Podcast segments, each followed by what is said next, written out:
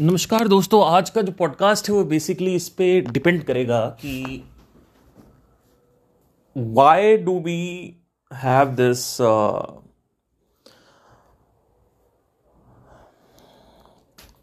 conditioning of reading shastra and what is the difference between reading shastra and experiencing it why do we suppose to read shastra why do we suppose to read the books inside our self today we are going to see in this podcast तो आगे बढ़ने से पहले मैं बताना चाहता हूँ, कुछ ऑलमोस्ट चार पाँच साल पहले की बात है। जब मैंने स्पिरिचुअल जर्नी अपनी चालू करी तो शुरू में मैंने भगवत गीता का अध्ययन किया। अष्टावक्र गीता पढ़ी। पतंजलि योग सूत्र पढ़ा। समझ नहीं आया बट फिर भी कोशिश करी कि पढ़ने की कोशिश करूँ कि क्या कहा जा रहा है।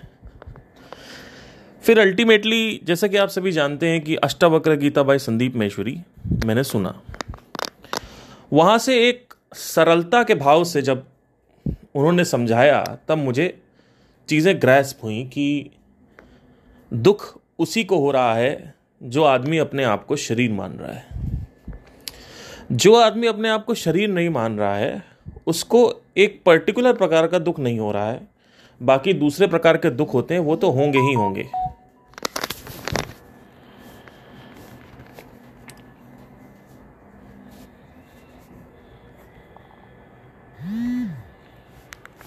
अब इसके बाद क्या हुआ कि धीरे धीरे ऑलमोस्ट 2018-19 तक मैंने ये देखा कि मैं बिना किताबों के तो कुछ हो ही नहीं। अगर आज मैं किताब नहीं पढ़ रहा हूँ तो मेरी कोई अहमियत नहीं है। कल अगर यूट्यूब डिलीट हो गया तो मैं वापस सफरिंग में चला जाऊँगा। कल अगर किताबें जल गईं तो मैं वापस सफरिंग में चला जाऊँगा। तो मेरे अपने खुद के अस्तित्व का कोई सिद्धांत है कि नहीं? कोई महत्व है कि नहीं है? कोई मूल्य है कि नहीं है? कि क्या मैं इसको स्वतंत्रता रूपी, अगर कोई किताब ना हो, कोई यूट्यूब ना हो, कोई इंटरनेट ना हो तो क्या मैं सरवाइव कर सकता हूँ? यहाँ से ये जो सवाल थे, ये जो प्रश्न थे, मुझे कुरेदने लगे। और देखा जाए तो हर चीज़ में ज़रूरत पड़ती किसी और की। कोई चीज़ समझ नहीं आ रही है तो या तो किताब में पढ़ो, या तो इंटरनेट में पढ़ो। माइंड को कंट्रोल करना है तो जाके पहले लिखो how to control your mind loneliness हो रही है तो जाके पहले लिखो हाउ टू ओवरकम लोनलीनेस तो ये गूगल सर्च और यूट्यूब सर्च अगर नहीं होंगे तो क्या मेरा कोई अस्तित्व बचेगा? क्या मेरा कोई सिद्धांत है? इस तरीके के सवाल, इस तरीके के प्रश्न मुझे परेशान करने लगे। और वहीं से एक नया प्रश्न की शुरुआत हुई।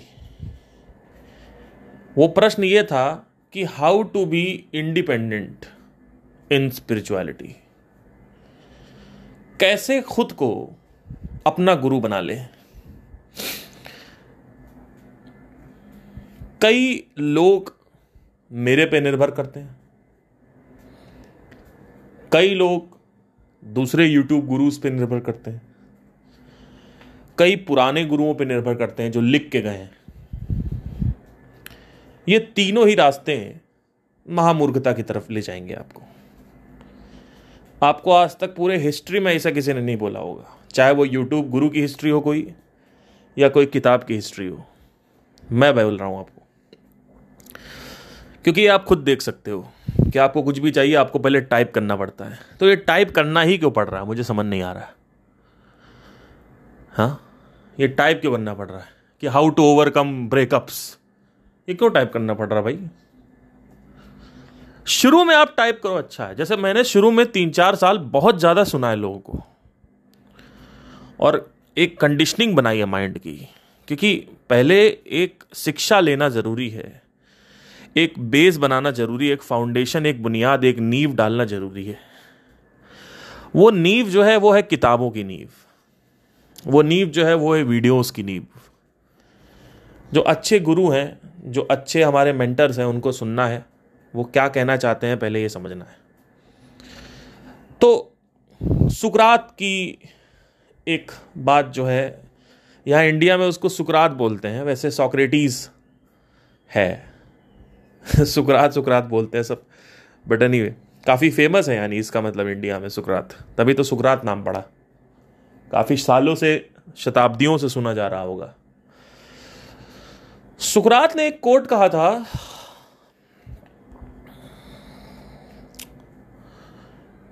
a person who learns from his own experience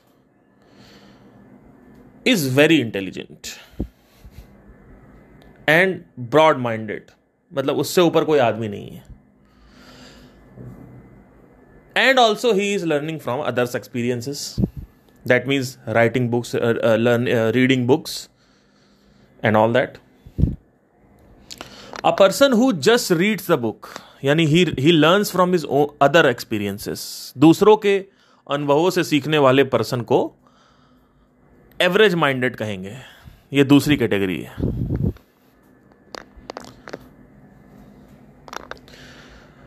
और तीसरी कैटेगरी ये है कि जिस आदमी को हर सवाल का जवाब खुद ही पता हो, वो आदमी इस दुनिया का सबसे बड़ा महामूर्ख होता है। A person who knows all the answers of the question and is not open to learn from any other experiences his own experiences there is no learning only he knows वो कहते हैं कि हमें सब पता, हमें मत बताओ। तो he is the most stupidest person of all time ये तीन कैटेगरी होती हैं और ये बहुत बड़ी बात है, समझना ज़रूरी है। 2018-19 में संदीप महेश्वरी को सुनना एक कह सकते हैं कि रुकावट हो गई उसमें। क्यों? क्योंकि नया कुछ नहीं था। जो कुछ भी उन्होंने बताया था, वो मैंने अपने ज़िंदगी में देख लिया, अपने साथ कर लिया। अब उसमें नया क्या है? अब तुम चाहे कितनी भी बुकें पढ़ लो, मैं ही साउंड ऑफ़ साइलेंस हूँ, मैं ही साउंड ऑफ़ साइलेंस हूँ, हर जगह वही बताया जा रहा है। मांडू को उपनिषद उठा लो, कोई भी उपनिषद उठा लो। अल्टीमेटली वही होगा कि मैं ही बीज हूँ, बीजा मैं ही हूँ, बीजा मैं ही हूँ। ठीक है? आप लोग को शायद इस चीज़ का अंदाज़ा नहीं होगा, लेकिन यह समझना बहुत ज़रूरी है पहले कि जिस आदमी ने एक बार समझ लिया, उसके अंदर चला गया। और अंदर चला जाना ऐसे नहीं है कि हाँ ये कौन सा कलर है? नीला कलर है। तो मुझे पता है नीला कलर है। तो मुझे पता चल चुका है। ये नहीं होता है। क्या आपने पूछा मैं कौन हूँ? मैंने कहा आप आत्म, आत्मा हो। नहीं नहीं हाँ समझ में आ गया। ऐसे नहीं होता है। ये सबकॉन्शियस लेवल तक जाना होता है इसको। सबकॉन्शियस लेवल तक जाने के लिए बहुत इसका अभ्यास करना पड़ता है। तो जब तीन चार पाँच छह साल हो गए 2020 आ गया 2021 आ गया ऑलमोस्ट अभी आठवां साल चल रहा है मेरा स्पिरिचुअलिटी में। नवा साल कह सकते हैं। देखिए, सोलह में चालू किया था। पाँच साल तो वही हो गए, सोलह, सत्रह अट्ठारह उन्नीस, बीस। ठीक है। इक्कीस, बाईस, सात साल। या आठवां साल कंप्लीट हो जाएगा इस बार। अब इसके बाद नवा साल चालू होगा। अगस्त के बाद नवा साल चालू हो जाएगा। ऑलमोस्ट दस साल होने वाले हैं। मतलब अगले दो सालों में दस साल हो जाएँगे। अब इन दस सालों में एक यात्रा से होके गुजरा हूँ मैं। मेरे साथ क्या सीन है कि जब छह सात साल हो गए तो मैंने ये रियलाइज़ किया, ठीक है, अब मुझे ये तो अभ्यस्त हो चुका हूँ मैं इस चीज़ को लेके कि मेरी आइडेंटिफिकेशन क्या है. लेकिन चीज़ें रिपीट हो रही हैं। कुछ और भी तो होगा। कुछ नया, कुछ जानने लायक। तो मैंने 2021 में कृष्णमूर्ति का साथ पकड़ लिया। क्योंकि a person who learns from everybody's experiences not just his और सम पर्टिकुलर पर्सन कि मैंने अपने से सीखा, सामने वाले एक बंदे से सीखा। जैसे आप लोग क्या करते हो? खुद से सीखते हो। खुद से तो चलो नहीं भी सीखते, चलो सामने वाले से ही सीखते हो। लेकिन फिर उसमें से कुछ भी लोग हैं जो खुद से भी सीख रहे हैं और सामने वाले से भी सीख रहे हैं। लेकिन एक और लेवल होता है, वो होता है सबसे सीखने में। कि जैसे कृष्ण मूर्ति का क्या टेक है? ओशो का क्या टेक है? रमन महर्षि का क्या टेक है? भगवान कृष्ण का क्या टेक है? तो अलग अलग अगर आप पढ़ोगे तो आपको समझ में आएगा। उसमें नया होता है कुछ कि अलग अलग दिशाओं से जब वो बताते हैं अलग अलग एंगलों से अलग अलग दृष्टिकोण से तो अलग अलग होता है। अब क्या हुआ? एक पॉइंट आया जहाँ पे सारी चीज़ें आपने समझ ली। समझ तो ली। लाइफ भी आपकी सेट चल रही है। कि अगर देखा जाए तो आप समझ चुके हो कि मैं कौन हूँ। लेकिन जब ये हो रहा था तो मैंने देखा, मेरे अंदर ये ऐसी चीज़ें आई कि अभी भी लाइफ में हर एक प्रॉब्लम सॉल्व नहीं हुई है। जैसे कि मैंने एक ये नोटिस किया कि आत्मा से सिर्फ़ सफरिंग नहीं होती है। यानी सफरिंग का जो स्रोत है, वो एक प्रकार का नहीं होता है। अलग अलग प्रकार के होती है सफरिंग ये एक बहुत ही फंडामेंटल प्रॉब्लम है कई गुरुओं में, जो कहते हैं, जिसने आत्मा को नहीं समझा, उसी की सफरिंग होती है। ऐसा नहीं है। Suffering which is happening by stiffness of the muscle is also a suffering. A suffering which is happening because of the tightness of the muscle. That is also a suffering. And all these prakar of suffering, all these types of suffering, the center point is mood. The mood is affected in all these seven, six types of suffering. Suffering by desire is a different kind of suffering Suffering by your body, which is called physical suffering, is a different kind of suffering. Suffering through the absence of a chemical which has to be there, that is a different type of suffering.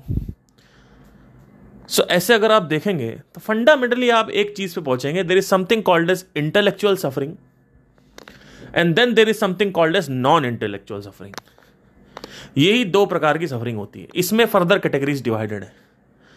देखिए कभी भी एक चीज़ नहीं होती है शाखाएँ होती हैं ये, जैसे अब टहनी से शाखाएँ निकलती हैं। एक टहनी निकली, उसकी एक और शाखाएँ निकली, शाखा से शाखा निकली, शाखा से शाखा निकली। ऐसे होता है लाइफ ऐसे काम करती है।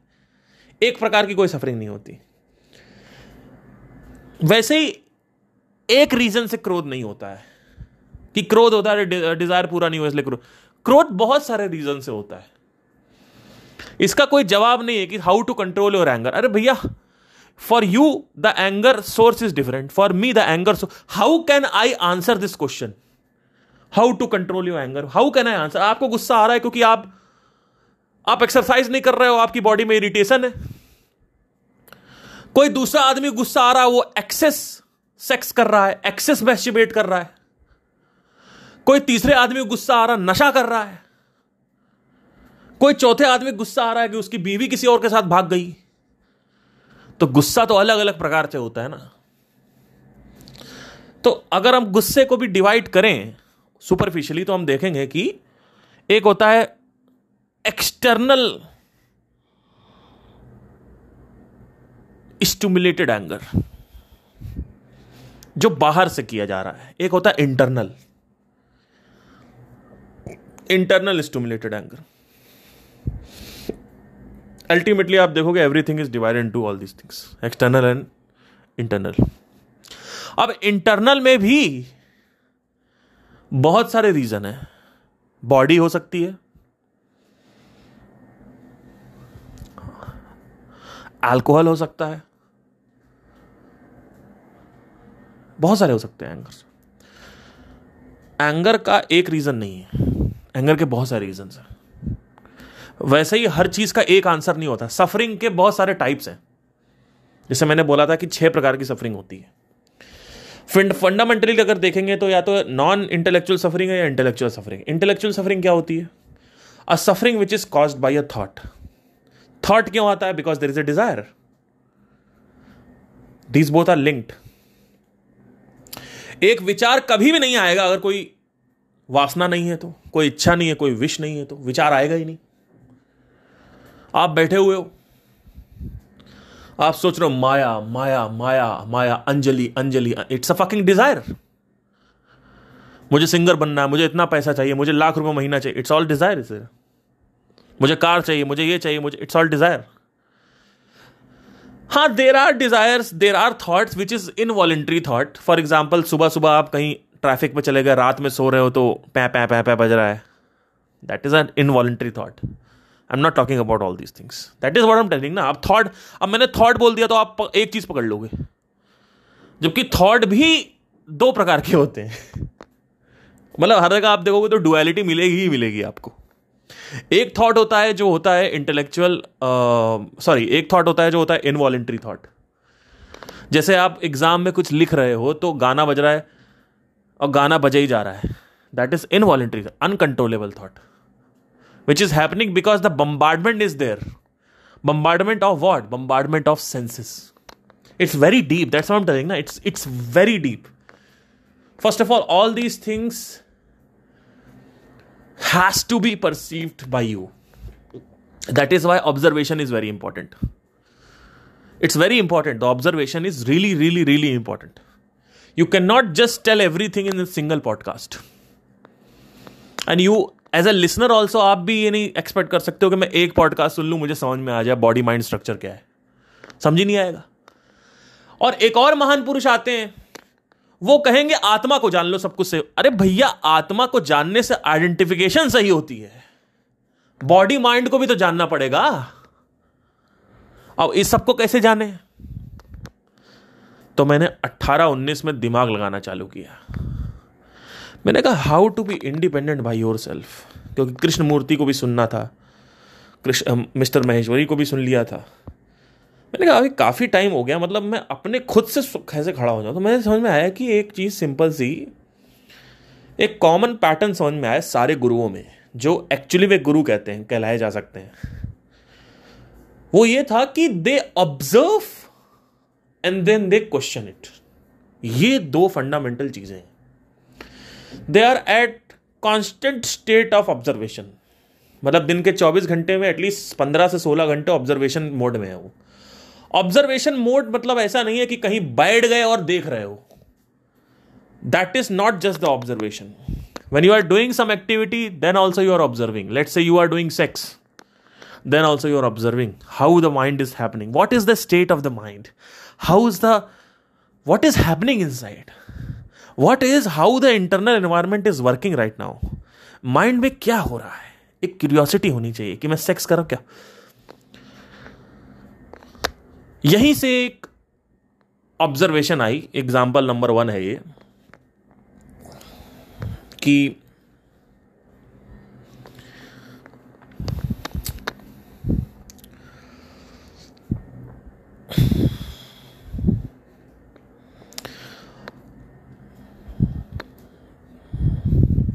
मैंने देखा कि कई बार ऐसा होता है कि अगर ऑर्गेजम नहीं हुआ तो पार्टनर को गुस्सा आता है। चाहे वो मेल पार्टनर हो, चाहे फीमेल पार्टनर हो।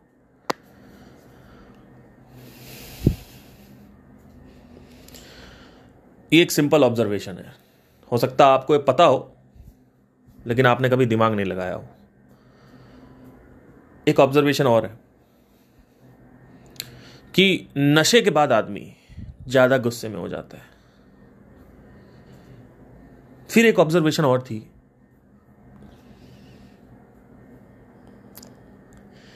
कि अमीर आदमी जो होता है, उसका मुँह जो होता है, वो हमेशा टट्टी जैसा बना होता है।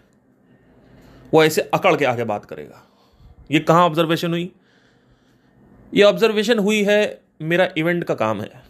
तो मैं हाउस पार्टीज़ और ये एनिवर्सरीज बर्थडेज वेडिंग्स ये सब इन सब में हमारा लाइव बैंड परफॉर्म करता रहता है। तो जब पार्टी में अंदर कोई आता था अपना सूट पैंट पहन के रेमंड का या गुची का या जो भी उनका था महँगा महँगा पार्टी के अंदर जब आता था तो मैं उसको बारीकी से ऑब्ज़र्व करता था। मैं गाना गा रहा होता था, लेकिन ऑब्ज़र्व ज़रूर कर रहा होता था। मतलब मेरा ध्यान गाने पे कम रहता था, लोगों पे ज़्यादा रहता था।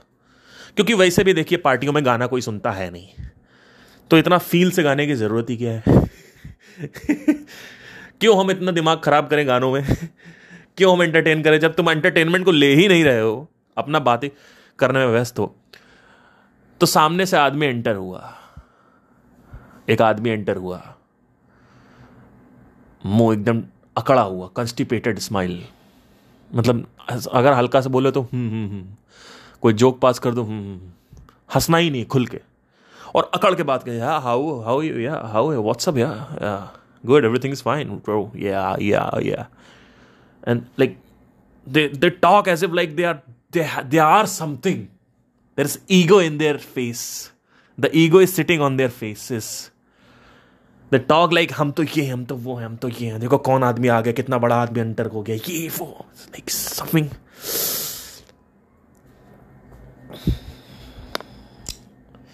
तो मैंने सोचा कि चलो ठीक है, ये तो ऐसे एक आदमी का होगा। फिर दूसरा आदमी एंटर हुआ, वो भी ऐसे ही, अपना अरमानी का सूट पहन के आया और एंटर हो रहे हैं। बाट एंडर को बोलेंगे हे कम यस सर एक स्कॉच बनाओ, उस पर आइस डालो। Scotch with sprite and ice cubes go come on go yes sir yes sir hey come है थोड़ा बर्फ़ और डालना यार। ओके सर सॉरी सर ऐसे चुटकी बजाएँगे, ऐसे। और फिर इशारा करेंगे। हे फिर ऐसे उंगली से इशारा करेंगे। हे जैसे उन्होंने पूरी कायनात खरीद रखी है। Just because they have a B M W parked in the parking so they can they they think they own the world because इनकी गलती नहीं है। गलती तुम लोग की है। गलती सोसाइटी की है। सोसाइटी ने शुरू से ये बोल रखा है, जो अमीर है, हम उसको सलाम ठोकेंगे।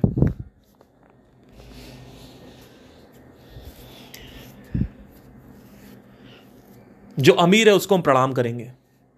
अगर एक बच्चे ने कुछ नहीं किया तो उसके माँ बाप उसको गाली देने लगते हैं।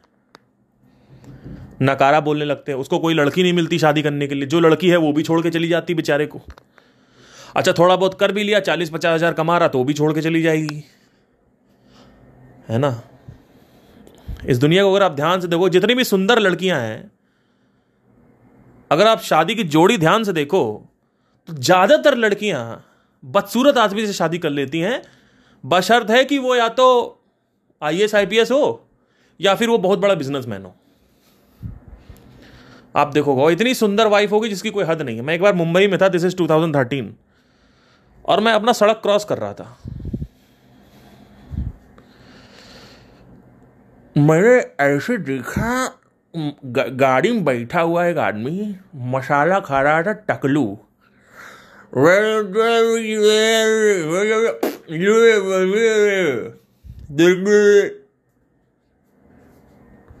और उसके बगल में उसकी वाइफ थी। आप विश्वास नहीं करेंगे, Katrina Kaif fail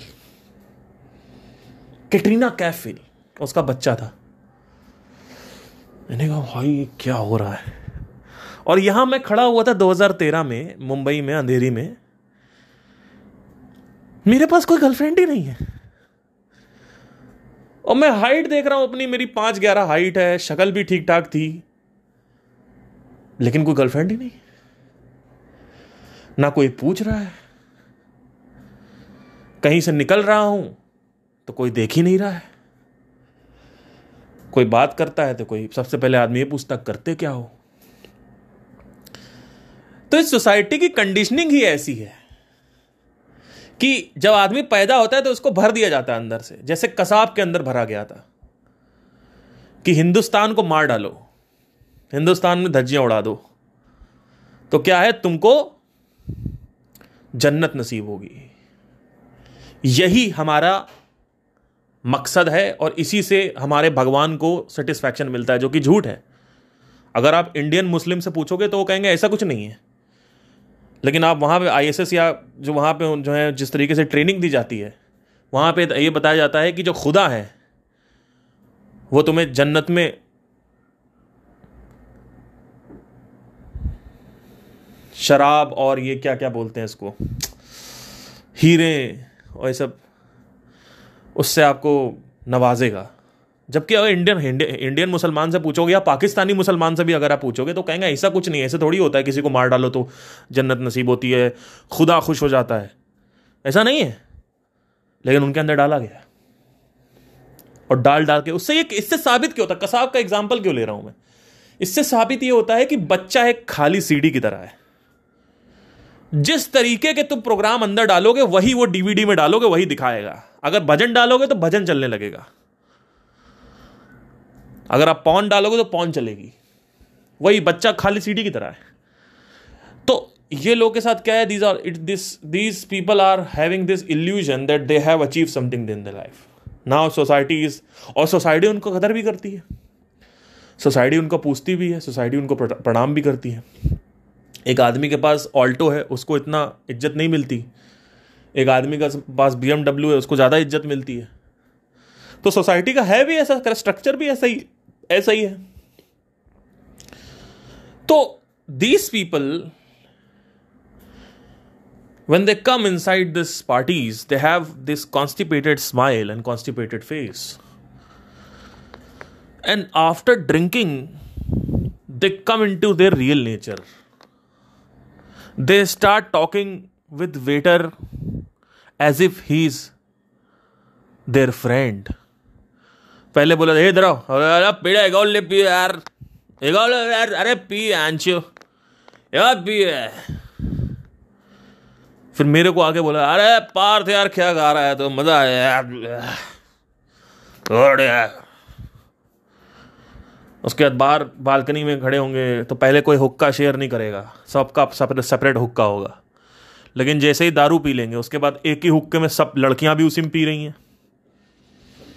उसी में लड़के भी पी रहे हैं। And then they talk about all these things यार, ये सब क्या होटल कैलिफ़ोर्निया क्या चला रहा है? यार, अपना वो चला, दिलबर मेरे। औकात पे वापस आ गए।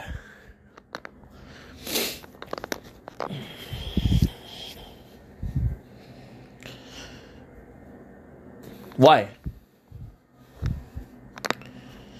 Because they have this huge anger inside there them them. And this anger they're trying to suppress it by getting an identity which is the identity of a millionaire. Everybody is running behind an, behind an identity. Everybody. Everybody want to become something. Some they want to change their identity. They don't want to be a normal middle class man. They want to be a millionaire they want to be a doctor. They want to be a scientist. They, they want some identity because they are not happy with the current identity. Why they are not happy with the current identity? Because the societal conditioning is like that. If you are in this current identity, which is nobody, what is the current identity? A baby is born nobody. एक बच्चा पैदा होता है वो कोई no बडी है कुछ नहीं है वो और उसके बाद उसको कुछ बनना है, कुछ पहचान धारण करनी है। वो पहचान कुछ भी हो सकती है। वो पहचान डॉक्टर हो सकती है, वो पहचान हो सकती है कर्नल, सुपरिटेंडेंट, कुछ भी हो सकता है। It's all fucking identification at the end but spirituality में क्या बात होती है? स्पिरिचुअलिटी आइडेंटिटी आइडेंटी आइडेंटिफिकेशन को डिस्कार्ड कर देती है। स्पिरिचुअलिटी में आइडेंटिफिकेशन का कोई मायना ही नहीं है। क्यों? क्योंकि आइडेंटिटी से ही सफरिंग क्रिएट होती है। आइडेंटिटी से क्रोध पैदा होता है। आप वो बनने की कोशिश कर रहे हो जो वास्तविकता में आप नहीं हो, पर सोसाइटी की वास्तविकता में आप वो हो। अब सोसाइटी एक झूठ में जीती है। सोसाइटी आपको कुछ बनाना चाहती है। उससे आपको अच्छा लगता है। क्यों? क्योंकि आपको बाकी लोग अपने कमरे में, अपने घरों में एंट्री देंगे। सोसाइटी के अंदर आपको एंटर होना है तो एक नियम और कानून होना चाहिए। वो कानून आपको फॉलो करना है। वो कानून क्या है? कुछ बन के दिखाओ। और अगर नहीं बने तो चाहे बाहर भी हो तुम सोसाइटी के, तब भी तुमको घर में गाली ही मिलेगी कि वो देखो फेलियर जा रहा है, कुछ नहीं कर पाया। वो देखो फलाना ढिमका जा रहा है, कुछ नहीं कर पा सो आप स्पिरिचुअलिटी में क्या है? स्पिरिचुअलिटी में आप फकीर हो, लेकिन आप सत्य जानते हो। आप इतने खुश हो, जितना एक रोल्स रॉयस का ओनर नहीं हो सकता।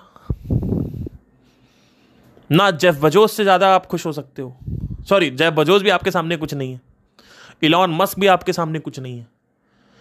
होता क्या है कि ये आइडेंटिटी धारण करने से जो कि नो बडी है। the identity of nobody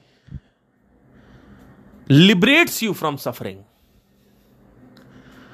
Because the moment you are someone, now you are living in an illusion. Now you are living outside this world automatically. You are not in tune with the reality. You are not in tune with this world. You are not in tune with the nature. You are not in tune with the source of creation you are not in tune with the creator you are not in tune with the universe you are just not in tune you are out of tune you are you have already accepted some other pitch other tune अब क्या होगा? When you are not in tune with this world this world start poisoning you this is the rule इस दुनिया का simple सा नियम है, हमारे कानून को फॉलो करो, खुश रहो। हमारे नियमों को फॉलो करो, खुश रहो। ये ये नेचर कहता है, हमारे जो क्रिएटर है, ये जो क्रिएशन है, इस क्रिएशन का सिंपल सा रूल है कि नियमों को फॉलो करो और खुश रहो। सोसाइटी क्या कर रही है? सोसाइटी ने एक आइडेंटिफिकेशन बना दी सबकी कि मैं एक डॉक्टर हूँ। क्या तुम सच में डॉक्टर हो? नहीं हो। Having said that, then people start reading the books, all this Shastra, without understanding that whatever is written in the Shastra is not understand understood by you even if you understood intellectually there is no benefit of that shastra that Veda. There is no value of that Veda under until and unless तुम उसको अपने system में नहीं देखते हो, अपने शरीर में नहीं देखते हो, अपने मन में नहीं देखते।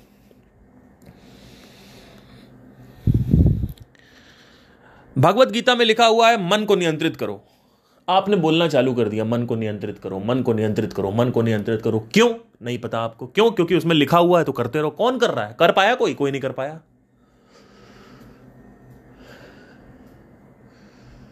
वो आदमी विष के समान है, जो आदमी क्रोध करता है। यह लिखा हुआ भगवत गीता में। लेकिन आज हिंदू धर्म के नाम पे, मुसलमान धर्म के नाम पे, हर आदमी इतना क्रोधित हो जाता है, हर आदमी लड़ाई झगड़ा कर रहा है, और आदमी और धार्मिक हो गया है पिछले बीस साल से। अभी तो और धार्मिक हो गया तो उस हिसाब से तो और ज़्यादा आपका क्रोध कम होना चाहिए। लेकिन क्रोध है नहीं। मतलब क्रोध क्रोध कम ही नहीं हो रहा है। कम ही नहीं कर पा रहे हो आप कुछ।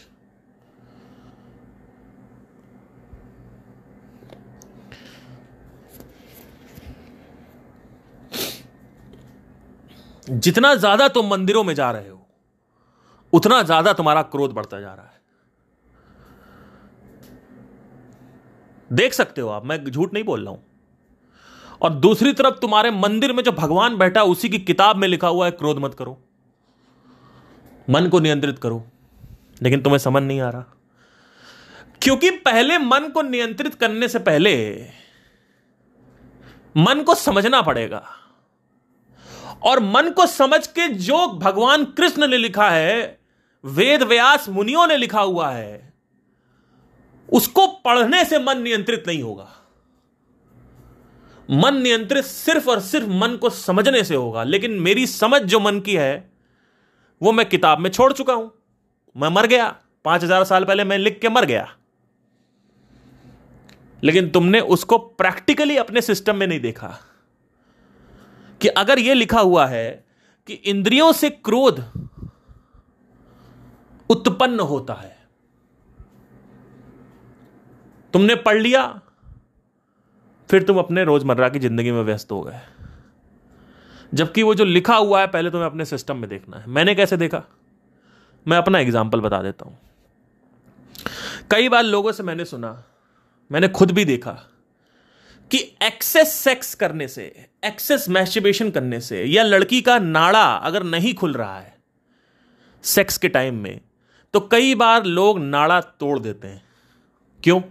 क्योंकि लोगों को गुस्सा आ रहा है। क्यों आ रहा है? वहाँ तो प्लेजर है। गुस्सा क्यों आ रहा है? वहीं मैंने यह देखा है कि लोग दारू पी के ज़्यादा क्रोधित हो जाते हैं। वहीं मैंने यह देखा है कि हाउस पार्टी में लोग गुस्से से भरे होते हैं। जो हाउस पार्टीज़ होती है, मैंने बहुत सारे अटेंड करी हैं। वहाँ पे गुस्से से लोग भरे होते हैं।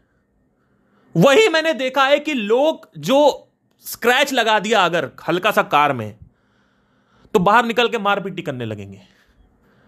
लेकिन वही अगर कोई स्प्लेंडर वाला जा रहा है, उसके पीछे आपने ठेल दिया तो वो इतनी तेज़ी से, इतनी जल्दी वो गुस्सा नहीं करेगा। वो कहेगा, जाओ अच्छा ठीक है। तो इंद्री उत्तेजित सबसे ज़्यादा कौन करता? गरीब करता, अमीर करता है। गरीब नहीं करता, अमीर करता। गरीब कर ही नहीं सकता ना। गरीब के पास दारू पीने के लिए पैसा ही नहीं है। गरीब के पास दुनिया के भोग विलास करने के लिए पैसा ही नहीं है। गरीब क्या उत्तेजित करेगा इन, इंद्रियों को? गरीब के पास जब पैसे ही नहीं है, वो अपना गाँव में बैठा हुआ है, दाल रोटी सब्ज़ी खा रहा है। तुम शहर में बैठे हो, तुम पिज्जा मंगा रहे हो बियर मंगा रहे हो। तो लाजमी है कि तुम्हारे अंदर ज़्यादा क्रोध होगा। क्यों? क्योंकि इंद्री को ज़्यादा जो उत्तेजित करता है, उसका क्रोध ज़्यादा होता है। अब ये बात मैं लिख के चला गया या किसी किताब में आपने पढ़ ली, भगवत गीता में पढ़ ली, कहीं भी पढ़ ली, पढ़ने से क्या होता है? पढ़ने से क्या होता है भाई? आज ये पॉडकास्ट सुन रहे हो। क्या आपने वाकई में अपने सिस्टम में ये देखा है? क्या वाकई में अपने शरीर में ये देखा है कि जो इंद्रियाँ हैं, वो क्रोध उत्पन्न करती हैं? नहीं देखा है तो कैसे होगा? शास्त्रों में जो कुछ भी लिखा गया है, पहले उसको अपने सिस्टम में देख पा रहे हो तो देख पा रहे हो तो ठीक है। नहीं देख पा रहे हो, भाड़ में जाओ। कभी ज़िंदगी में कुछ नहीं समझ में आया। लोग क्या करते हैं? हमको शास्त्र विद्या प्राप्त है। तो क्या करें? हे देखो, शास्त्र, इन्होंने इतने शास्त्र पढ़े हैं। तो ये देखो, श्लोक मारेंगे अभी, श्लोक, रट्टा मारेंगे श्लोक का। अध्याय सातवां, छठा श्लोक। ऐसे बोलेंगे। उससे क्या होता है? रटने से क्या होता है? ऐसे तो सेकंड क्लास का बच्चा भी रटा हुआ है। पाँचवें क्लास का बच्चा भी रट लेता है, कुछ ना कुछ तो। पढ़ने से क्या होता है? पढ़ के समझने से क्या होता है? कुछ नहीं होता। जब तक वो आप अपने सिस्टम में देखना दो इसीलिए बोलते हैं there is a realistic believe and then there is a believe which is illusory illusory believe क्या कह सकते हैं? अनरियलिस्टिक बिलीफ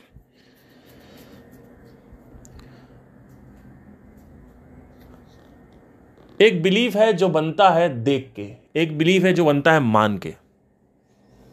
एक बिलीफ है आपने भगवान को साक्षात्कार देख रखा है, तब आप मान रहे हो। और एक बिलीफ है हम मानते हैं। क्यों? क्योंकि हमने फील किया है। वो फील तो कुछ भी हो सकता है। कि हमारे पास ये ऐसे यहाँ पे कुछ प्रॉब्लम आई तो हमारे पास पैसे आ गए। तो हम भगवान को मानने लगे। हो सकता है किसी और वजह से आए हो पैसे। लेकिन अगर आपने देख रखा है, साक्षात्कार कर रखा है, तब आपको कोई नहीं कर सकता। अब क्या होता है ऐसे? ऐसे में आदमी फिर जो चीज़ें समझ नहीं आती, उस पर जादू का ठप्पा लगा देता है। जैसे कि बिज़नेस नहीं चला तो किस्मत का प्रॉब्लम है। तो जादुई ठप्पा लगा दिया। जब भी इंसान को कुछ समझ नहीं आता है, वो इंसान क्या करेगा? उस पर ठप्पा लगा देगा, जादुई ठप्पा। कहेगा, ये इस वजह से हुआ है क्योंकि यहाँ पे भूत प्रेत है। ये इस वजह से हुआ है क्योंकि कुंडली के ग्रह नहीं सही है। ये इस वजह से हुआ है क्योंकि जन्म मृत्यु का कुछ प्रॉब्लम है। पिछले जन्म के कर्म थे। भगवान की दृष्टि नहीं है। अरे भगवान तुम्हारा करियर बनाने बैठे हैं। हाँ एक भगवान एक बलात्कारी को रोक नहीं पा रहा है छह महीने की लड़की का बलात्कार करने के लिए। वो आपका करियर बनाएगा।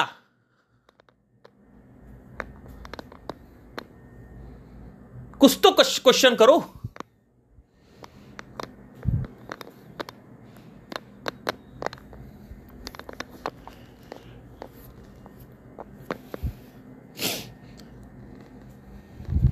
भगवान हैं, इसमें कोई दो राय नहीं है। लेकिन भगवान आपकी छोटी मोटी जो ज़िंदगी में जो आपकी एक्टिविटीज़ हैं, उसमें कोई रिस्पॉन्सिबिलिटी नहीं रखते हैं। वो कहते हैं कि आप मेहनत करो, आपका कर्म है। अगर कर्म करो, उसमें भी लोग किस्मत ले आएँगे। वो एक बॉलीवुड एक्टर उसका मैं नाम नहीं लेना चाहता। वो आके बोलेगा, सत्तर प्रतिशत लक होता है। सत्तर प्रतिशत लक होता है। टैलेंट कुछ नहीं होता, तीस प्रतिशत टैलेंट होता है। अरे घोचू, सौ प्रतिशत टैलेंट होता है। और उस टैलेंट को सक्सेसफुल करने के लिए जो वहाँ पे प्रोड्यूसर बैठे हैं, जो कास्टिंग एजेंट बैठे हैं, उनका ऑनेस्ट होना ज़रूरी है। लेकिन तुम लोग टैलेंट को नहीं देखते हो। तुम लोगों को लड़कियों के चड्डी के अंदर घुसना है पहले। तुम उस बेस पे सिलेक्शन कर रहे हो। इस वजह से कोई ऐसा आदमी आ जाता है बॉलीवुड में, जो आदमी टैलेंटेड नहीं है।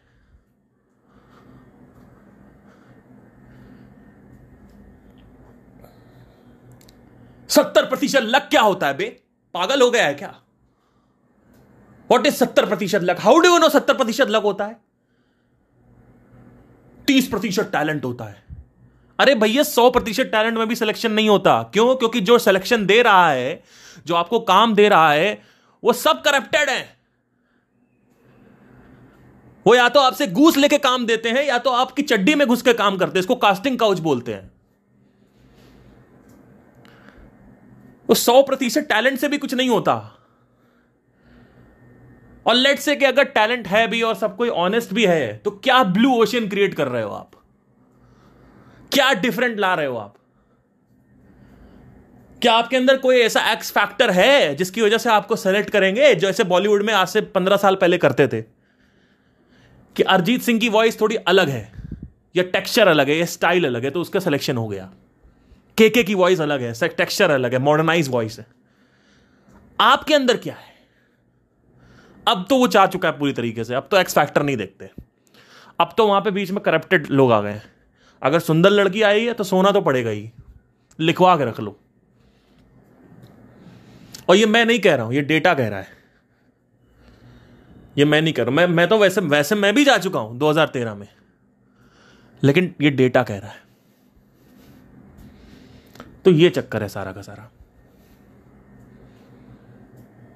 टैलेंट सौ प्रतिशत अगर है और सब लोग ऑनेस्ट भी हैं तो वहाँ पे भी कोई ब्लू ओशन क्रिएट करना होता है। कि आपकी स्टाइल अलग कैसे है, चाहे वो एक्टिंग हो डांसिंग हो, कुछ भी हो। और उसके बाद भी कोई गारंटी नहीं है कि आपको पूरी ज़िंदगी काम मिलता ही रहेगा। उससे अच्छा है कि कॉरपोरेट में जॉब कर लो।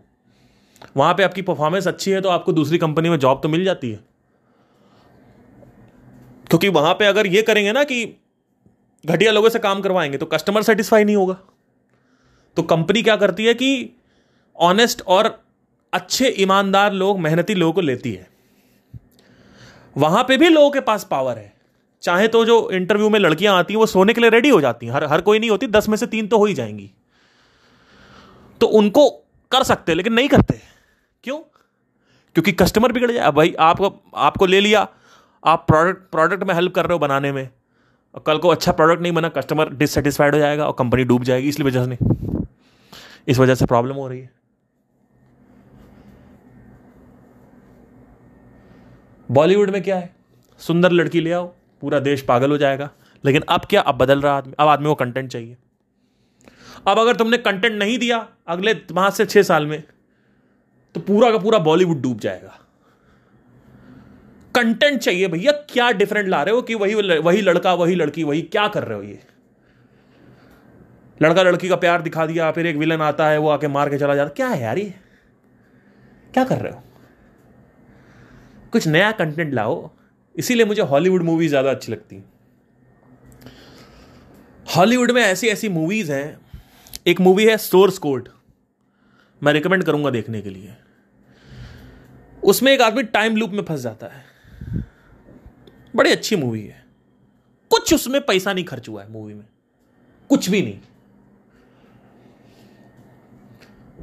फिर एक एक, एक सीरीज़ है डार्क करके। बहुत अच्छी सीरीज़ है। एक मूवी है प्री डेस्टिनेशन करके। बहुत अच्छी मूवी उसमें भी कोई पैसा खर्च नहीं हुआ है। कुछ पैसा नहीं खर्च। आप देखोगे आपको इसमें क्या पैसा? सीजीआई है ही नहीं इसमें। टाइम ट्रेवलर्स वाइफ करके उसमें बड़ा अच्छा कॉन्सेप्ट है। प्यार करता है वो पिछले पुराने उसमें बड़ा खतरनाक मतलब रो दोगे आप भयंकर लव स्टोरी एक लव स्टोरी आपको बताऊँगा द लेक हाउस वो भी टाइम टाइम पे आ, है। उसमें क्यानो रीव्स है जो मैट्रिक्स में था। और सैंड्रा बुलक है। आप देखो उस मूवी द लेक हाउस जिनको लव स्टोरीज और टाइम मशीन और ये सब पसंद है वो देखो। रो दोगे आप कहोगे यार ऐसे कौन बनाता है हरे से इतनी खतरनाक मूवी तो ये होता है। लेकिन वही है ना। लोग भ्रष्ट हो चुके हैं। एनीवे anyway, तो शास्त्रों को पढ़ने से क्या होता है कि समझ में आ जाएगा लेकिन जो समझ है उसको आपको अपने सिस्टम में देखना पड़ेगा। अगर आपने नहीं देखा है तो शास्त्रों को समझ लीजिए आपने बस पढ़ाई है उससे कोई फ़ायदा नहीं हुआ आपका। It is totally absolute nothing worthless एक और तरीका होता है कि शास्त्र वास्त्र को छोड़ दो, किताबों को छोड़ दो। खुद देखो झाँक के अपने अंदर। खुद ही आपको समझ में आ जाएगा। तो ये एक तरीका। इसमें सारी चीज़ों में से एक चीज़ ये कॉमन है कि ऑब्जर्वेशन और क्वेश्चनिंग कॉमन है। ऑब्जर्वेशन और क्वेश्चनिंग अगर ये दोनों है तो आप कुछ भी कर सकते हो।